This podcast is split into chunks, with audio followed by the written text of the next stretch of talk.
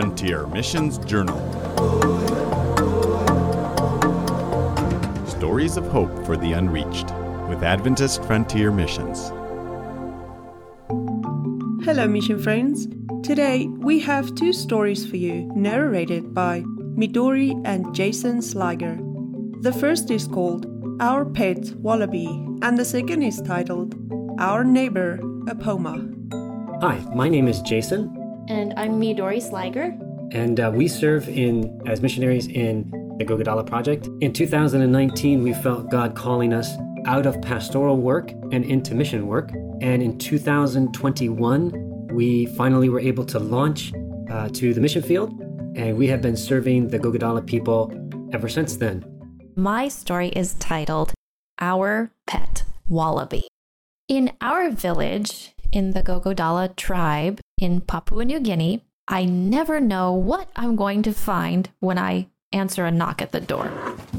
One day, a few weeks ago, I was cleaning the kitchen and I heard the knock. I went out to the porch and I saw a huge crowd of kids, maybe 10 or, well, 10 or 15 kids.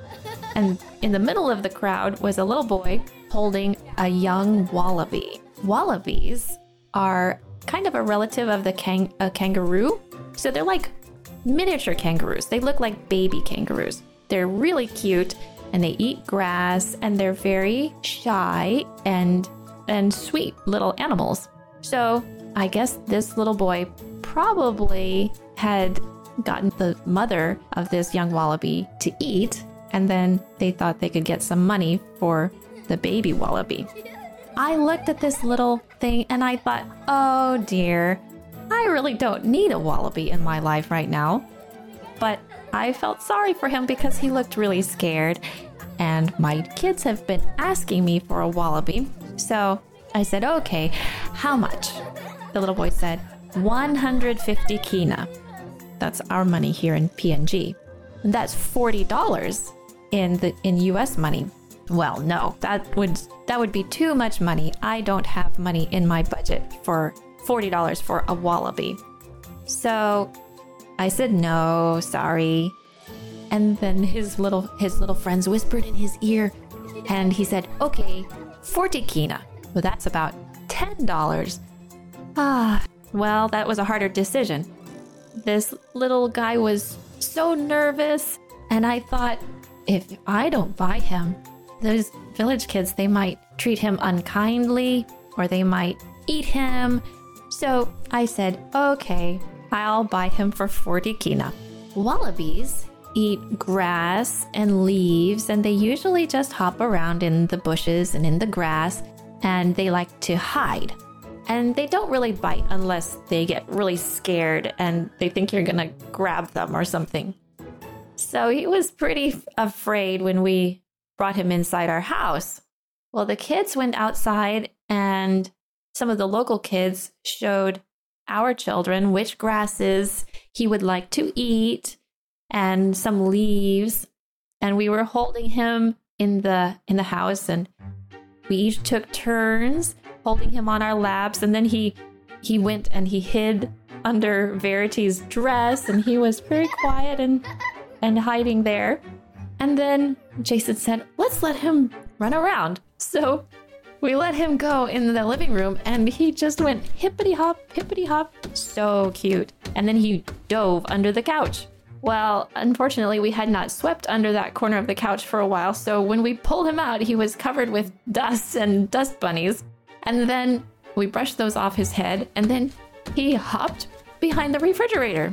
And then he ran into the back of the pantry behind the buckets where we store our food.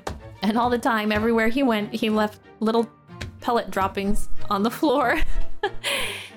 so we, that was fun. And then it was time to go to bed. So I found a little kid's tank top in my giveaway box and I sewed the bottom of the tank top closed. And that made a little pouch for him to sleep in. And then we put a broom handle through the the kind of the armholes of the tank top and we hung him in his little bag on the couple of chair seats so that he could get some sleep and we could get some sleep that night. Well, he didn't make any sound all night long. He didn't come out of his little pouch. And in the morning, we he was still sleeping there. We went to check on him and his little eyes were peeping up at us, little black beady eyes. And so we thought, we're going to make a little harness for him so we can take him on a walk. We looked on the computer and we found out how to make a harness for a wallaby. And we took him outside for a walk so that he could eat the grasses that he wanted to eat. But then when we tried to take him away, he took his little his little tiny hands and he was grabbing onto the grasses, trying with all his might to stay out in the garden, in the grasses. And he was so afraid that we thought, oh dear, he really needs to go and live in the bush. He needs to go back to his home where he would be happier. And so we asked our friend to take him back to the bush. So it was a big treat to see one of God's special creatures up close. That's one of the blessings of living life out here in the mission field. For our second story, Jason will recall an interaction with one of his neighbors named Apoma. He met Apoma in Papua New Guinea, where he serves as a missionary with the Gogodala Project. Shortly after arriving in Papua New Guinea, I was introduced to Apoma. He lives right next door to our mission property and frequently walks through as he goes about doing whatever he does during the day. I was told that Apoma has got a bit of a reputation for being a rascal He's a bit of an entrepreneur, known for making the local homebrew, or what we would call alcohol, and selling it to the people in the village. He also is somebody who uh, brings drugs into the area uh, to sell to the Gogodala people as well. And he served some time in jail because of some of these activities. But he's been nothing but friendly to us. Anytime we've ever um, talked with him or met with him, he just seems to be a very friendly guy happy to talk to us and very open in his discussion. Well, shortly after I arrived, I was talking to Apoma and I heard that he was making a gawa or a canoe. Uh, he was carving a canoe out not too far from his house, and I told him I'd like to see what it was like. So, about a day or two later, I walked down to the river's edge to see if he was down there working on his canoe. And there was nobody there. And I was a bit bummed because I had some extra time and I thought I might be able to connect with him again. And as I was walking down this little path down to the river, I saw someone shoot up a coconut tree uh, right next to the path. And as I looked up the tree, it was Apoma. And uh, I stood there watching him knock down different coconuts. And as he as he came down, I helped him gather all of his coconuts together into a pile and we sat there and chatted for a little while, and he opened up one of the coconuts and gave it to me to drink. And then he said, Let's go down and I'll show you the gawa. And so we walked down to the river's edge and um, walked through the water a little ways, and there's this huge log floating in the water that he was working on carving out as a canoe. And I just had a great time standing there talking with him and learning more about the process of making a canoe and uh, trying to develop more of a friendship with him. After that meeting, my wife and I, Midori and I, we felt like we really needed to start praying for this family. And so we started every night in our prayer time, we would pray for Apoma and his family that God would arrest his heart and uh, that he would be won into the church one day. Over the next year or so, I would see Apoma from time to time and we would stop and talk to each other and just kind of get caught up on what's going on and but nothing really seemed to be happening. And then one day one sabbath i had announced or it was announced at church that there would be uh, some prophecy meetings in the next village over that i would be giving. And apoma's wife was there at church that sabbath morning. She oftentimes comes to church with her kids she's pretty faithful in her attendance and she heard the announcement and went home and told apoma about it so the next day, Sunday morning, I was getting some fuel out of the fuel shed for somebody, and Apoma came down and we started talking to each other. And he asked me, he said, I would like to get a Bible and a hymnal. Can I, can I have one? We don't oftentimes give these things, Bibles, away to just anybody. We like to make sure that there's at least some level of interest there. But we have been praying for Apoma every day for over a year by this time. And I felt like maybe the Lord was doing something in his life. And so I said, Sure, I'd be happy to give you a Bible. I'd be happy to give you a hymnal. Let me go into the house and get one. So I went into the house. I got Apoma his Bible and, and hymnal, and I came out. And he said, My wife told me that yesterday you made an announcement that there would be some Bible meetings going on in the next village over. And he said, We're going to come. My whole family is, is going to come. We're going to pack our stuff up in the canoe. We're going to paddle over there. And we're going to spend the four days coming to the meetings. I was shocked. Uh, I learned from our teammates, uh, Steve and Lori, that Apoma has never come to church. He's never come to any religious meetings. Uh, he's really hasn't shown any spiritual interest in anything, even though the church is like one minute walk from his house. He's never come there on a Sabbath morning. And so now he was telling us that he wanted to come to these Bible prophecy meetings that we would be holding, that I was going to be preaching in the next village over. I was overjoyed.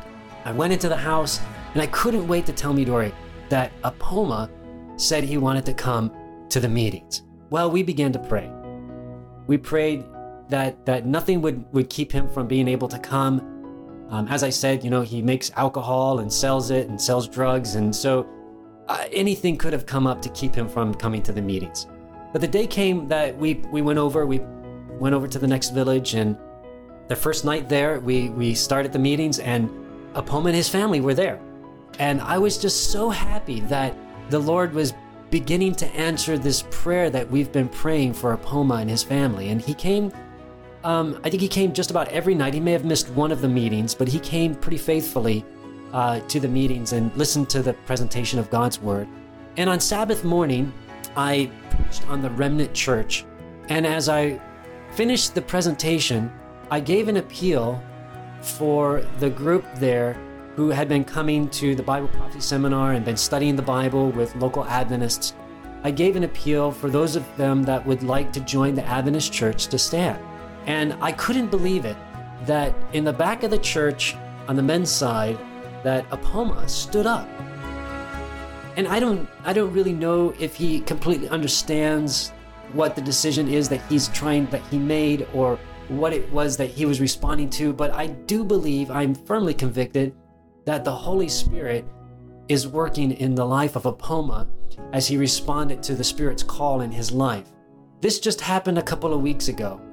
And so it's early in Apoma's spiritual journey. Spiritual forces are strong, and the devil is not going to let go of him easily. He's one of his foot soldiers. But I believe that God's Spirit is starting to move in Apoma's heart as he is beginning to turn his attention towards spiritual things.